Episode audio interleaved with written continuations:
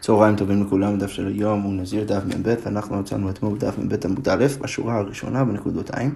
ואמר אנחנו ממשיכים אה, דיון אה, סביב שאלת אה, תגלחת המצווה של המצורע, הנזיר והלוויים. וראינו כבר בברייתא לפני שתי דפים את הציטוט הבא, אמר מר, וכולם שגילחו שלא בתער, או ששיירו שתי שערות, לא עשו ולא כלום. אז כתוב שם בברייתא, שאם א' כל הנזיר, או המצורע, או, או הלוויים, שכל אחד ואחד מהם צריך לקיים את מצוות התגלחת, אם הוא עשה את התגלחת שלא בתער, או שהוא השאיר אפילו שתי שערות, זה לא נחשב ככלום, לא עשה ולא כלום, לא קיים את המצווה.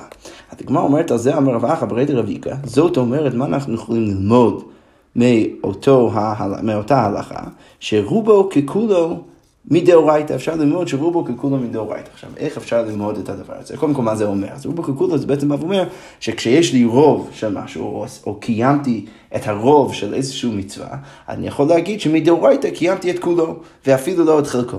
עכשיו, איך אפשר ללמוד את הדין הזה ממה שראינו עכשיו בברייתא? הדגמר אומר ככה, ממאי, מאיפה אפשר ללמוד את זה? מדיגלי רחמון לגבי נזיר, כי הרי הקדוש ברוך הוא והתורה הייתה צריכה לגלות לנו לגבי נזיר שמה, שכתוב בתורה ביום השביעי יגל לכנו, אז מה התורה הייתה צריכה לגלות לנו? הכו הוא דעד דאיקה כולו. בעלמא רובו ככולו. אז מזה שהתורה צריכה לחדש לי ספציפית אצל הנזיר שהוא צריך לגלח את כל שיער ראשו, אז זה מלמד אותי שמה הייתי חושב אחרת? הייתי אולי חושב אחרת ש, שרובו ככולו. כי למה? כי, כי, כי בדרך כלל אני אומר רובו ככולו. זה שהתורה חייבת לחדש לי שזה לא ככה בנזר, כנראה שבדרך כלל אני כן אומר את זה, אני כן אומר שרובו ככולו.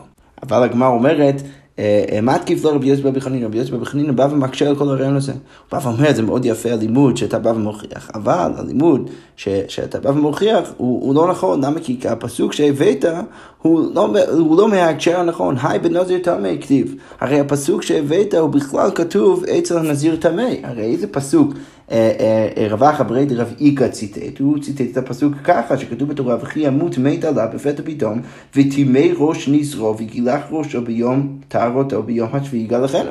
עכשיו, בפסוק הזה הוא כתוב בכלל אצל נזיר טמא. אז זה לא מדבר אותי שום דבר לגבי תגלחת המצווה, ולכן זה גם כן לא יכול ללמד אותי שום דבר לגבי רובה ככולו. אבל הגמרא אומרת לו, מה חכו עלו במערבה? אז, אז בארץ ישראל הם צחקו על רבי יוסי רבי חנין. למה? כי מה הם אמרו? נזיר טמא דבתער מנולן, מאיפה אני בכלל יודע? שהנזיר טמא צריך להוריד את השיער שלו בתער מנזיר טהור. זה אנחנו לומדים מנזיר טהור, סליחה, מנזיר טהור יוליף.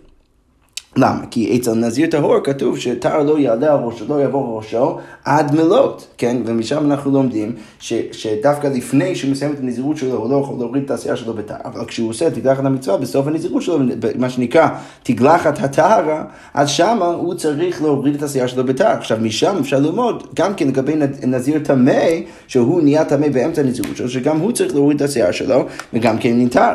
עכשיו אם כבר אני לומד שיש הקש בין נזיר טמא לנזיר טהור, אז ליתי הגמרא אומרת נזיר טהור ולילף מנזיר טמא, אז בואו נלמד חזרה מנזיר טמא לנזיר טהור. שמה? מה טמא כי השאיר שתי שערות ולא כלום עבד, אז כמו שאצל נזיר טמא, אם הוא השאיר אפילו שתי שערות, הוא לא עשה ולא כלום, אז החנמי גם כן אצל נזיר טהור, כי השאיר שתי שערות ולא כלום עבד, אז גם כן לגבי נזיר טהור, כשהוא השאיר אפילו שתי שערות, אז לא עשה, הוא לא עשה שום דבר. משם אני יכול ללמוד שמה?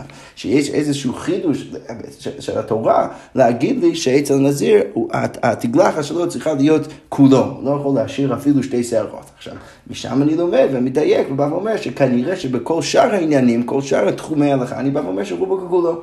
וזה דווקא אצל נזר שאני בא ואומר שאנחנו לא אומרים רובו ככולו, אבל בדרך כלל אנחנו כן אומרים את זה.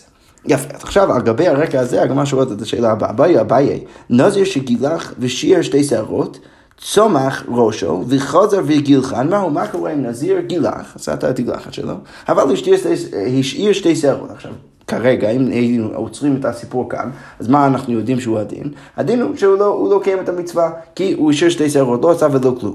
אבל מה קורה אם אחרי זה הוא חזר והצמיח, את, הוא נתן לשערות שלו לגדול, ואז הוא חתך וגילח והוריד את שתי השערות האלו. מה? האם אנחנו אומרים שעכשיו הוא בעצם קיים את מצוות התגלחת, כי בסוף הוא הוריד את כל השערות, או בגלל הפער הזה אנחנו כבר לא אומרים את זה. הגמרא אומרת ככה, מי מעכבי או לא? האם השתי השערות האלו שהוא השאיר, ואז אחרי זה גילח אותם, האם הם מעכבים את מצוות התגלחת או לא? והגמר לא עונה על השאלה, משאירה את זה לכאורה בתיקו. אוקיי, ביי רבה, עוד שאלה. נזר שגילח והניח שתי שערות, מה קורה אם נזיר התגלח, הניח שתי שערות, וגילח אחת, ונשה אחת מה. מה קורה? ואז בהמשך הוא הוריד אחת מהשערות שהוא השאיר, ואז אחד מהם נפלה, אחד מהם אה, אה, אה, נפלה מהראש שלו. אז האם כבר כאן אני בא ואומר שבסוף לא נשאר שום דבר ולכן הוא קיים את המצווה או לא? אז היא כבר אומרת, רגע, אמר לרווחה מדיפתי לרבינה, אז רווחה מדיפתי בא ואומר לרבינה, זאת לא בכלל שאלה, למה? כי גילח שערה, שערה כמבעילי, מה? הרב רוצה, סליחה, לא קראתי לא את זה נכון. ואחר מדיפתי בא ושואל את רבינה, גילח שערה שערה כמבוידי לרבה? מה, רבה באמת רוצה לשאול את השאלה אם הוא גילח שערה שערה, אם הוא קיים את המצווה או לא? הרי ברור שכן, ברור שבמקרה שהוא גילח שערה שערה, כל עוד הוא, עשה, הוא הוריד את כל השערות, אז הוא קיים את המצווה. אז כמו כן כאן זה ברור, זה ברור מה התשובה, למה? כי באיזה מקרה רבה מדבר? רבה שאל מקרה שהוא הוריד את כל השערות שלו, השאיר שניים, ואז הוריד את אחת מהשתיים. עכשיו זה יוצא שבעצם הוריד את כל שערות מינוס אחד, כי הוא השאיר רק שערה אחת, אז ברור שהוא קיים את המצווה. איז, איזה, שאלה, איזה שאלה יש פה בכלל? אז הגמרא אומרת, אלא אימה, מה צריך להגיד? צריך אולי להבין את השאלה האחרת. שמה? שהוא הוא, אה, השאיר שתי שערות, ואז במקום שקודם כל הוא גילח את השערה האחת מהסוף, ואז האחרונה נפלה בעצמה, צריך להפוך את הסדר ולהגיד ככה, שבעצם רב השעה במקרה הזה, אלא אימה נשה אחת וגילח אחת מהו, קודם כל נפלה אחת, ואז הוא גילח את האחרון. עכשיו יש כבר שאלה, כי ברגע שאני רואה שיש איזשהו פער בין השערות שהוא הוריד לבין השערה שהוא, שהוא, שהוא מוריד בסוף, כי, כי, כי, כי באמצע נשרה אחת מהשערות, אז כבר אני יכול לשאול האם אני יכול לקשר בין שני דברים ולהגיד שבעצם הוא קיים את מצוות הגילוח או לא. הגמרא אומרת, אמר לי, לא. אה, גילוח אין כאן, שיער אין כאן. לא, ברגע שאני בא ורואה שהוא לא באמת התגלח את הכל, אז אני גם כן אומר שהשיער לא נחשבת ככאן. עכשיו, יש פה משהו מאוד מוזר בתירוץ, ולכן הגמרא ישירות אה, אה, מקשה ואומר ככה, רגע, אי שיער אין כאן, אם אתה רוצה להגיד שהשיער לא כאן, לא, זה לא נחשב כאילו עדיין יש לו שיער, אז כאילו איך יש כאן, צריך להגיד שהוא קיים את המצווה, כי בסוף אתה בא ואומר שזה נחשב כאילו אין לו שיער, אז לכן ברור שהוא קיים את המצווה. אז הגמרא אומרת לא, הולי גמר, מה התכוונתי להגיד? אף על פי ששיער אין כאן למרות שפיזית השיער לא כאן, מצווה גילוח אין כאן. עדיין אני לא אומר שהוא, שהוא קיים את מצוות הגילוח, כי בסוף הוא לא הוריד את כל השערות ביחד, אלא הוא, הוא הוריד את כל השערות, השאיר שתי שערות, ואז ואז השערה האחת לפני הסוף, אין אשרה היא בעצמה, ורק אחר כך הוא הוריד את, את, את, את השערה בסוף, ולכן אי אפשר להגיד שבאמת קיים את המצווה, ולכן למרות, אף על פי ששיער אין כאן, עדיין אני בא ואומר שמצוות גילוח אין כאן. אוקיי. עכשיו אנחנו נמשיך עם המשנה הבאה, והמשנה אומר ככה, נזיר חופף ומפספס, אבל לא סורק. אז הנזיר יכול כן לחפוף את הראש ומפספס, נגדיר את כל הביטויים האלה עוד שנייה, אבל לא סורק. עכשיו רש"י כותב איך אפשר uh, להבין את הביטויים האלו, אז רש"י כותב ככה, נזיר חופף ומפספס, אז חופף כמו חופף עליו כל היום, ומפספס שמפ... שמפריד שערותיו זו מזו. אז, אז הוא יכול כן אה, אה, קצת אה, לשחק עם השיער וכן להפריד את השערות זו מזו, אבל הוא לא יכול לעשות את זה עם מסרק. עם מסרק זה כבר הופך להיות אסור. אז הגמרא אומרת ככה, לכאורה הגמרא מניחה שאפילו אם בן אדם חופף ומפספס בשערו, עדיין הוא ישיר שערות. אולי הוא לא התכוון לזה, אבל בכל זאת, בן אדם לא יכול לשחק עם השערה שלו בלי להוריד שערות, אפילו שלא בכוונה. אז הגמרא אומר ככה, רגע, זה שהמשנה מתירה לנזיר לחפוף ולפספס את השערות שלו, כנראה שהמשנה סוברת שמה, שדבר שאינו מתכוון, מותר. למה? כי, כי אני יודע ש, ש, ש, שיש סיכוי אה, יחסית אה, גדול וגבוה ש, ש, שהנזיר בכל זאת יוריד חלק מהשערות שלו בזה שהוא משחק עם השער, בכל זאת אני מתיר לו לעשות את זה. אז הגמרא אומרת חופף ומפספס זמני, מי הטענה של המשנה? רבי שמעון צריך להגיד שלפחות הרשע של המשנה ליבי רבי שמעון. למה? דאמר כי הרי רבי שמעון אומר דבר שאני מתכוון מותר. ולכן לכאורה משמע שהרשע של המשנה שלנו ליבי רבי שמעון. אבל מה כתוב בספר? אבל לא סורק. אז הגמרא אומרת שמה כבר הטעון לרבן לכאורה משמע שהסיפא של המשנה סוברת כרבנן, למה? כי בן אדם שסורק הוא לא מתכוון להוריד שערות, אבל בכל זאת אנחנו אומרים שזה אסור כי בסוף זה יקרה. אז לכאורה משמע שיש איזשהו פער בין הרשע והסיפא, ברשע של המשנה משמע שאנחנו סוברים שדבר שמתכוון מותר, פתאום בסיפא אנחנו סוברים שזה אסור. אז הגמרא אומרת, לכאורה משמע, שיש פה סתירה, הרי שרבי שמעון ספר רבנו. אז הגמרא אומרת, אמר רבא לא. אפשר להגיד שכולה רבי שמעון, אפשר להגיד שכל משנה שלנו ליבי רבי שמעון, אז איך נבין את הספר? כל הסורק, להסיר נימין מדולדא לא מתכוון. כי בסוף, בן אדם שסורק, הוא כן מתכוון להוריד שערות. זה לא שהוא לא מתכוון להוריד שערות, והן רק אה, יורדות בפני עצמן. לא, הוא באמת מתכוון לזה, ולכן אפילו רבי שמעון שבא ואומר שדבר שמתכוון מותר, הוא יודע במקרה של מסרק, ששם באמת זה אסור, אה, אה, זה אסור לנזיר לעשות, כי בסוף זה ברור שבן אדם ש, ש, ש, שמשתמש במסרק, אז הוא כן מתכוון להוריד ולהסיר חלק מה, מה, מהשערות שלו, ולכן שם כבר אי אפשר להגיד שזה מותר, אפילו ליבה דרבי שמעון, ולכן אפשר באמת כן להעמיד את המשנה שלנו על ליבה, גם כן על ליבה דרבי שמעון. אוקיי. עכשיו אנחנו נמשיך שוב עם המשנה הבאה, והמשנה אומר ככה, רבי שמואל אומר, לא יחוף באדמה, מפני שמשרת את השיער. אז כאן רבי שמואל בא ואומר, זה שאנחנו אמרנו במשנה הקודמת שנזיר יכול כן לחפוף וקצת אה, לשטוף את, אה, את השערות שלו, אה, והוא לא צריך לחשוש את אבא שלי מתכוון. זה נכון, רק אם הוא עושה את זה, אבל בלי, אבל בלי אדמה, בלי גרעיני חול. כל עוד הוא, הוא מכניס לתוך השיער שלו ומנסה לנקות את השיער עם אדמה, אז כבר זה אסור, כי אני, אני יודע כבר שהאדמה הוא כן מוריד את השיער, ואז כבר אי אפשר להגיד שזה באמת דבר שאני מתכוון, ולכן אי אפשר להגיד שזה מותר. עכשיו, הגמרא אומרת, לכאורה, או לא לכאורה מהמשנה, אבל, אבל הגמרא לכאורה הייתה, הייתה לה עוד מסורת בתוך המשנה, והשאלה איך בדיוק להבין את המשנה. אז הגמרא אומר ככה, באי לו, מפני שהיא משרתת את השיער תנן, זה כמו שאנחנו קרסנו במשנה. האם כשהמשנה אמרה שאי אפשר לחוף את הראש באדמה, זה אסור בגלל שהאדמה עצמה משרתת השיער, האדמה עצמה מורידה את השיער, כמו שאנחנו הבנו, או דילמה מפני המשרת תנן. או אולי רבי שמע בא ואומר, לא יחוף באדמה מפני המשרת, כי, כי לחוף באדמה זה יכול, זה יכול לגרום לבן אדם כן לנסות לנקות את השיער שלו עם משהו שכן יוריד את השיער. אז בעצם השאלה פה, האם אני כבר חושש בעד, מהאדמה עצמה שהדבר הזה יוריד את השיער, או האם אני בא ואומר ש, שיש פה איזושהי גזירה, שהאדמה אולי, אולי לא תוריד את השיער, אבל ברגע שבן אדם כבר מתחיל אה, אה, אה, לחפוף את הראש עם, עם, עם אדמה, אז זה יגרום לו עכשיו לנקות את השיער גם כן עם דברים אחרים, שהם כן יורידו את השיער. אז כמו שואלת, רגע, למה נפקא מינה? מה נפקא בין שתי אופציות? אז כמו אומר ככה, כגון דאיכא אדמה דלא מטרה, אם יש אדמה שהוא בעצמו לא משאיר את השיער, הוא לא מוריד את השיער. אז היא אמרת מפני שהיא משרת תנן, אם רצית לגרוס במשנה, כמו שאנחנו בהתחלה, שמדובר על אדמה. שמוריד את השיער ולכן אסור לחפוף את, את, את השיער עם הדבר הזה, אז היכא דידעינן דלא מטרה שפיר. אבל אם אנחנו יודעים ש, שמדובר כאן על אדמה שלא משאיר את, ה, את השיער, אז זה בסדר גמור, כי רק לזה אני חושש. אבל אלוהי אמרת מפני המשרת, אבל אם אתה חושש כבר לגזירה, ואתה בא ואומר, אתה לא יכול לנקות את השיער עם עם, עם חול או עם, עם אדמה, בגלל שאתה צריך עכשיו לחשוש, גזירה, שמא אתה תשתמש במשהו שכן יוריד את השיער, אז אפילו אם אתה יודע שהאדמה הזו לא תוריד לך את השיער, עדיין אתה צריך לחשוש לעתיד, ולכן כלל כלל לא, ולכן אתה באמת צריך להחמיר על הצד הזה ששוב אתה חושש יותר לגזירה מאשר לדבר עצמו, אז אפילו אם יש לך משהו שהוא בעצמו לא מוריד את השיער, עדיין אתה צריך אולי אה, לחשוש, ולכן אה, לא ברור עד הסוף אה, איך צריך לגרוס מהמשנה, והגמרא באמת מסיימת עם תיקו, לא ברור עד הסוף איך צריך לפסוק. יפה. עכשיו אנחנו נמשיך עם המשנה הבאה, והמשנה אומר ככה, נוזר שהיה שותה יין כל היום. מה קורה אם יש, יש אה, נזיר שהוא היה שותה יין כל היום? אז המשנה אומרת, אין הוא חייב על האחד, הוא חייב רק על איסור אחד. למה? כי הוא שתה, בסדר גמור שהוא שתה כל היום, אבל הוא שתה רק פעם אחת, ולכן אה, הוא חייב רק, אה, רק חטאת אחת.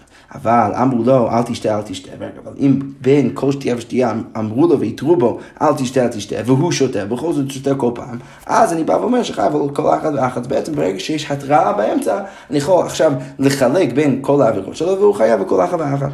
אוקיי, כמו כן גם כן בגילוח, היה מגלח כל היום אינו חייב על האחת. אמרו לו אל תגלח, אל תגלח, והוא מגלח, חייב על כל אחת ואחת, בדיוק כמו שראינו אצל השתייה.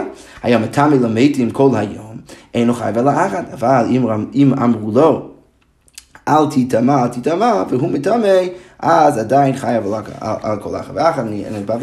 אני, אבוא ואגיד שהוא יהיה חייב עכשיו על כל אחת ואחת, כמו שאמרנו גם כן לגבי שתייה וגם כן לגבי גילוח. יש פה איזשהו עיקרון מאוד פשוט, שכל עוד הוא עושה את הכל בהתראה אחת, אז הוא חייב רק אחת, אבל אם יש התראה בין לבין כל פעם, אז אני בא ואומר שהוא חייב על כל אחת ואחת, גם, שוב, בשתייה, גם בגילוח וגם בטומאה.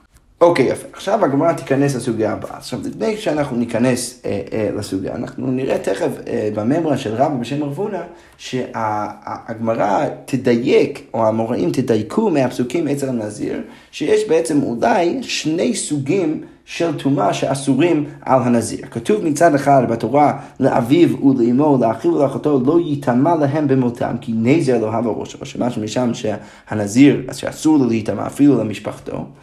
וכתוב גם כן כל ימי הזירו להשם על נפש מת לא יבוא. עכשיו השאלה תהיה, למה אתה צריך את שני הפסוקים האלה? אז הגמרא אומר ככה, איתמר, אמר רבא אמר רב הונא, מיקרא מולי דיבר כתוב, התורה כבר בהתחלה הגדירה לנזיר שהוא לא יכול להיטמע. כתוב לא יטמע.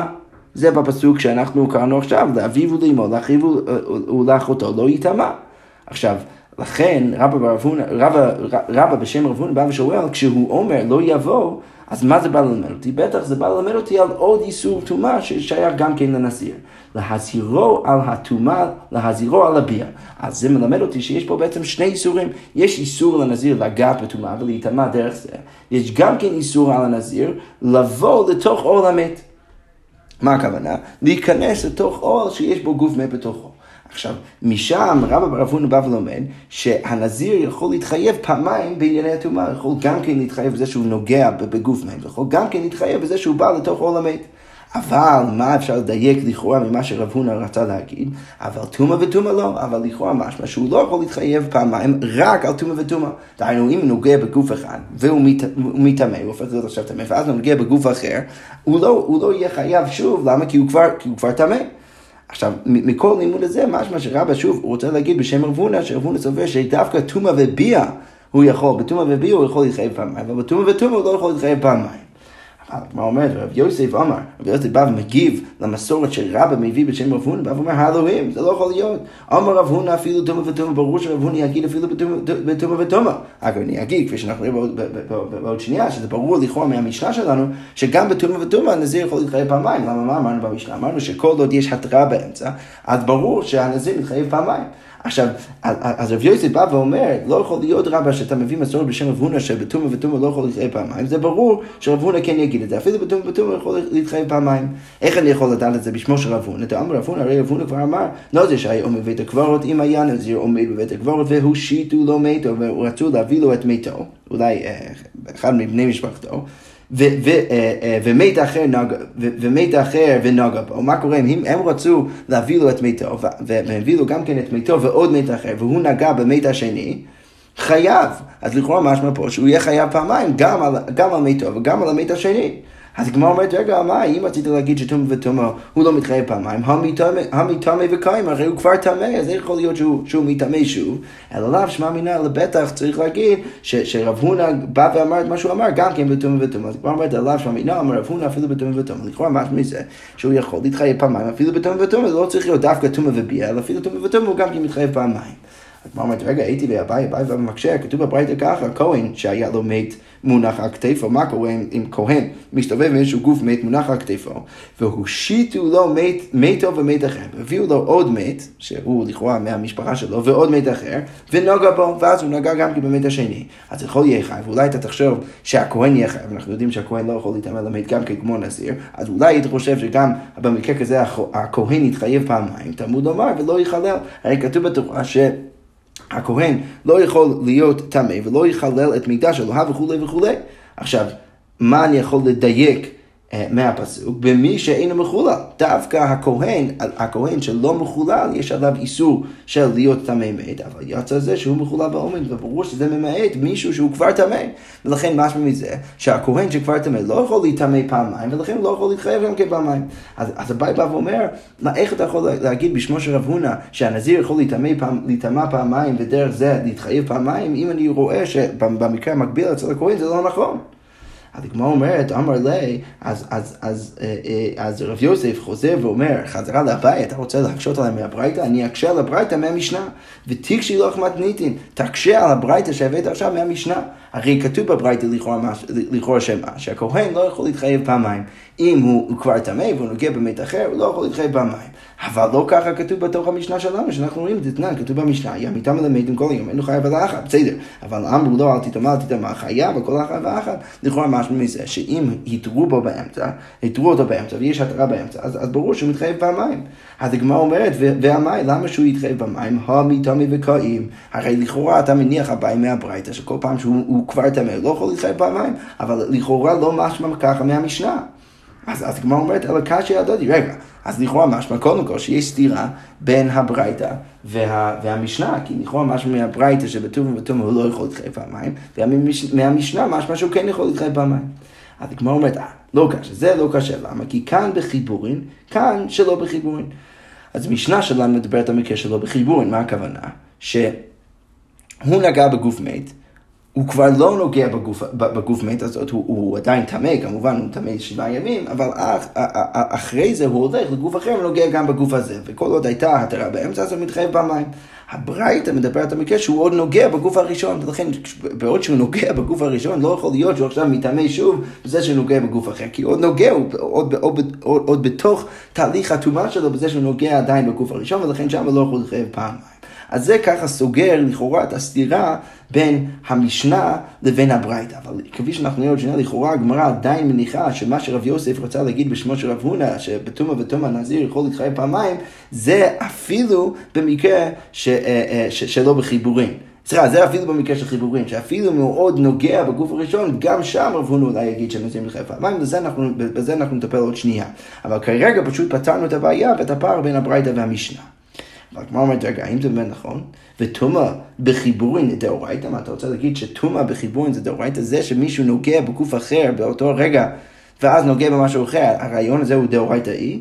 הרי האמר רבי יצחק בר יוסף ואמר רבי ינאי, לא אמרו טומאה בחיבורין אלא לתשומה וקודשים, אבל לנוזר ועושה פסח לא. עכשיו, קודם כל בואו רק נבין את ההקשר של הממר של רבי ינאי, ואז נבין איך זה קשור לעניינים.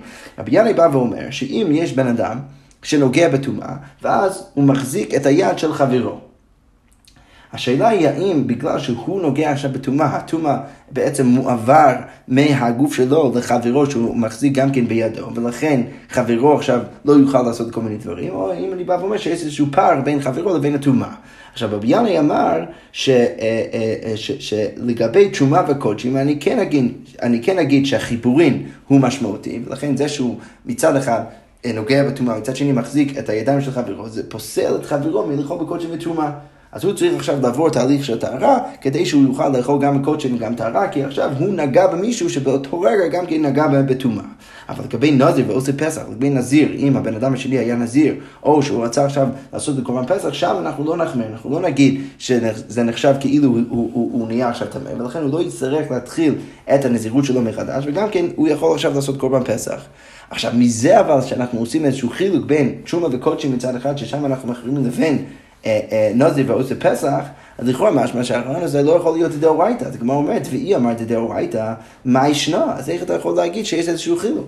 עכשיו, מכל זה מה אנחנו מנסים להוכיח? שבהקשר שלנו לגבי חיבורים, בזה שבן אדם נוגע מצד אחד בטומאה ומצד שני נוגע בטומאה אחר, לא יכול להיות שהדבר הזה באמת דאורייתא. אנחנו רצינו לתרץ ולהגיד שהברייתא שאומרת שהוא פטור אומרת שהוא פטור בגלל שהוא עוד נוגע בטומאה. עכשיו, לכן אם הוא עוד נוגע בטומאה, ואני אומר חיבורים מדאורייתא, אז זה בא ואומר שהוא לא יכול להתחייב פעמיים. כאן זה דווקא יוצא, זה דווקא יוצא אה, לקולה, ש, שברגע שהוא נוגע כאן ונוגע גם כן בטומאה אחרת, אז הוא פטור. אבל כמו אומרת, כל הרעיון הזה של חיבורים הוא לא דאורייתא, ולכן אי אפשר להגיד ש, ש, שזה באמת נכון. ולכן מדין הדאורייתא הוא היה צריך להתחייב, אפילו מאוד נוגע בטומאה. אז כמו אומרת, זה, זה לא באמת תירוץ מה שאתה רצית לתרץ. אז הגמרא אומרת לא, זה לא בהכרח נכון, כי אני יכול לחלק בין המקרה של רבי ינאי לבין המקרה של הברייתא. כאן, בחיבורי אדם ואדם, לגבי רבי ינאי מדובר על חיבורי אדם ואדם, ולכן באמת החיבור בין אדם לאדם או בין אדם לטומאה דרך אדם באמצע, זה לא דאורייתא, ולכן אפשר לחלק בין תשומה וקודשם שמצד אחד אני מחמיר בהם, לבין נזיר ועושה פסח ששם אני מקל, שם זה באמת לא, לא מדאורייתא. אבל כאן, במקרה של הברייתא עם הכהן, בחיבורי אדם ומת, כאן מדובר על חיבורי אדם ומת, ולכן ברגע שמדובר על חיבורי אדם ומת, אז, אז, אז אם אני אגיד שה, שהאדם, הכהן כרגע נוגע במת, אם עכשיו הוא נוגע במת אחר, ברור שאני לא אגיד שהוא צריך להיות עכשיו אה, חייב פעמיים. עכשיו, כל זה שוב לתרץ את הפער בין המשנה והברייתא ולהגיד שהברייתא מדברת על מקרה שהוא עוד נוגע במת ולכן שם הוא לא מתחייב פעמיים, והמשנה שלנו מדברת על מקרה שזה לאו בחיבורין, הוא נגע במת אחד. ואז הוא בא אה, לגעת במת אחר, באים ונותנים לו איזושהי התראה רצינית, ואז הוא בכל זאת נוגע, שם הוא יתחייב פעמיים, ובברייתא הוא לא יתחייב פעמיים. עכשיו, כל זה הגמרא מניחה שלכאורה עדיין מקשה רב הונא, כי רב הונא רצה לכאורה להגיד שאפילו בחיבורין עדיין שם הנזיר יתחייב פעמיים. אז הגמרא אומרת, אבל תומא ותומא לא. דהמי תמי וקיים, אבל, אבל אי אפשר להגיד שלגבי תומא ותומא שהוא עוד נוגע במת, שם לא יכול להיות שהוא מתחייב פעמיים. למה? כי הוא כבר טמא. אבל הגמרא אומרת, רגע, איך זה כל כך ברור לך שבתומא ותומא הוא לא יכול להתחייב פעמיים כי הוא כבר טמא, אבל בתומא וביאה פתאום זה ברור לכולם שהוא כן יכול להתחייב פעמיים. אז הגמרא אומר בדיוק את זה, אבל תומא וביאה נמי, תגיד אותו דבר לגבי תומא וביאה נמי, המי תמא וקאי, הרי הוא כבר טמא. אם בן אדם קודם כל נגע בטמא מת, נהיה טמא, ועכשיו הגיע לעול המת, איך אתה יכול להגיד שהוא מתחייב פעמיים? הרי לפי אותה סברה הוא אמור להיות פטור. למה? כי הוא לא יכול להיטמא שוב, הוא כבר טמא, אז איך, איך אתה יכול להגיד שהוא מתחייב פעמיים? אז כמו אומרת, לא, את זה אני יכול לתרץ ולהגיד, אמר רבי יוחנן, כאן בבית, כאן בשדה. אה, אפשר להגיד לחינמי. באמת, ב... ב אפילו בתום וביע יש מקרה שבו הוא באמת יהיה, הוא יהיה פטור. למה הוא יהיה פטור? אם הוא נוגע במת, הוא כבר, הוא טמא, הוא כבר לא נוגע במת, עכשיו מגיע לעול המת, שם אני אגיד באמת שהוא לא מתחייב פעמיים. למה? כי הוא לא יכול להתחייב פעמיים ברגע שהוא כבר טמא. אבל אם הוא נכנס לתוך הבית והטומאה, ככה שכותב, והטומאה והאוהל מגיע, בא ביחד, הביאה לתוך אוהל המת והטומאה מגיעים ביחד, אז כבר אני אומר שהוא מתחייב פעמיים, הוא מתחייב גם כן על זה שהוא נטמע למת, וגם כן על ביאת האוהל, זה שהוא נכנס לאוהל המת בתור נזיר. יפה, אז בעצם אנחנו הגענו לאיזשהו מקום שאנחנו אומרים את הדבר הזה. לנמק את טומאה וביאה, זה שהוא מתחייב פעמיים בטומאה וביאה, זה אולי קל. אפשר לדבר על הסיטואציה שכל שני האיסורים האלו באים ביחד, ולכן הוא מתחייב פעמיים. לגבי טומאה וטומאה שלא בחיבורים, שם אני גם כן יכול לנמק למה הוא חייב. למה? כי אם זה לא בחיבורים, אז הוא נגע במת אחד, ואז אחרי שעה הוא נגע במת אחר, אם הייתה התרה באמצע, אז כדין המשנה יכול להגיד שהוא מתחייב פעמיים. השאלה היא רק לגבי טומאה אה, וטומאה אה, בחיבורים. לפי הברייתא משמע שבטומאה וטומאה בחיבורים. הוא באמת פטור. כי כל עוד הוא נוגע עכשיו באותו רגע במת מסוים, ועכשיו נוגע במת אחר, ברור שאני לא יכול להגיד שעכשיו הוא, הוא, הוא, הוא מתחייב פעמיים, כי למה? כי הוא כבר לא רק שהוא טמא וקאי, אלא שהוא ממש נוגע במת עכשיו, ולכן זה שהוא עכשיו נוגע במת אחר, זה לא יכול, זה לא מוסיף שום דבר לטומאה שלו, ולכן הוא לא יכול להתחייב גם כן עבור זה. לא יכול להיות שבמקרה כזה הוא מתחייב פעמיים. יפה, אנחנו נעצור כאן, בעזרת השם נמשיך עם דיון סביב התירוץ הזה של רבי יוחנן, והמשך הסוגיה. שכוייח.